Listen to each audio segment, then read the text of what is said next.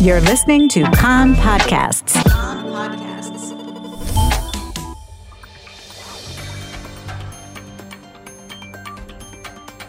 You are listening to the English language news of Kan, the Israeli Public Broadcasting Corporation.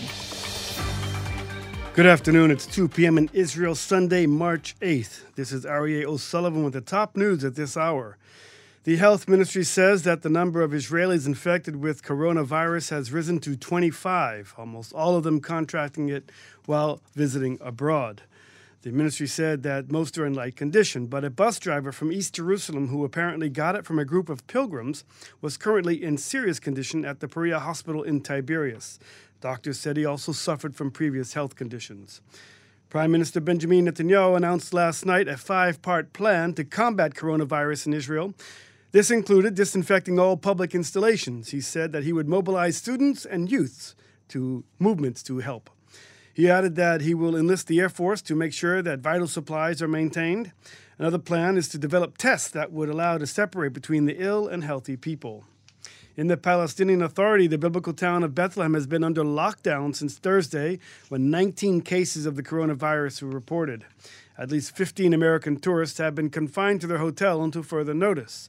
PA President Mahmoud Abbas has declared a 30 day state of emergency, and Palestinian security forces were staffing checkpoints and turning foreigners away.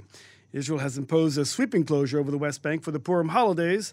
The head of the civil administration, Brigadier General Ghassan Alian, said that there is at this time no intention to extend the closure due to the spread of the coronavirus.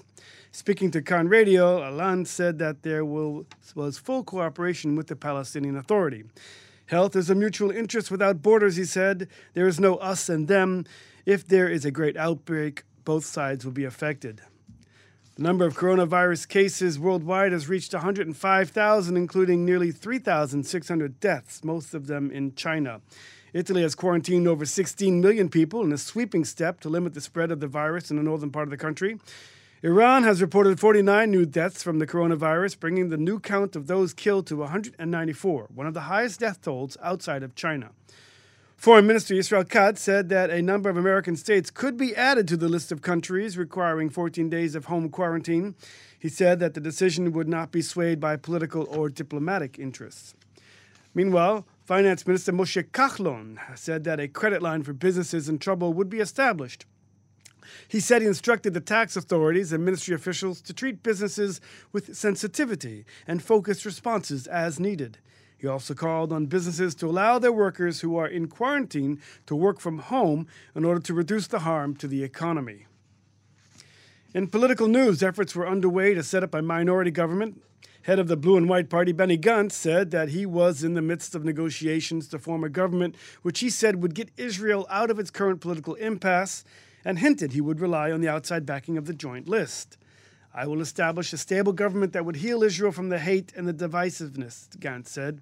Netanyahu lost. Most of the people decided they don't want him to continue, and that is what they will get. Meanwhile, the Knesset guards have beefed up security around Gantz, who last night blasted Netanyahu for dangerous incitement against him. If we don't wake up, the next political assassination is around the corner, Gantz said.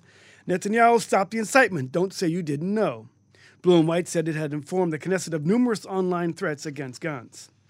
A defiant Netanyahu last night accused and White and the Israel Beiteinu party of trying to steal the elections with the bid to pass legislation that would bar a person under indictment from serving as prime minister. The people voted for me, not the Likud, but for me, Netanyahu said at a rally last night. I'm not going anywhere. The Petah Tikva Magistrates Court is expected to extend the remand in custody of the father suspected of slaughtering his infant daughter and attempting to stab his wife and three year old daughter to death. The attack took place Friday morning in their apartment in Hod HaSharon. A lawyer representing the father said he was requesting a psychiatric examination of his client, who went through temporary insanity.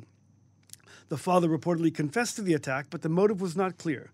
His wife is currently in intensive care at Beilinson Hospital with moderate wounds, and their three year old daughter is being treated at Meir Hospital in Kfar Saba and is said to be in a serious condition. The mother was informed of the death of her 10 month old daughter. The weather outlook warmer than average for this time of the year. On Tuesday, Purim, it will be much cooler. Maximum temperatures in the main centers Jerusalem and Haifa 19, Tel Aviv 21, Beersheba 25, and in Eilat going up to 32 degrees Celsius. That's the news from Kan Reka, the Israeli Public Broadcasting Corporation. Join us at 8 p.m. Israel time for a one hour news program. And happy Purim.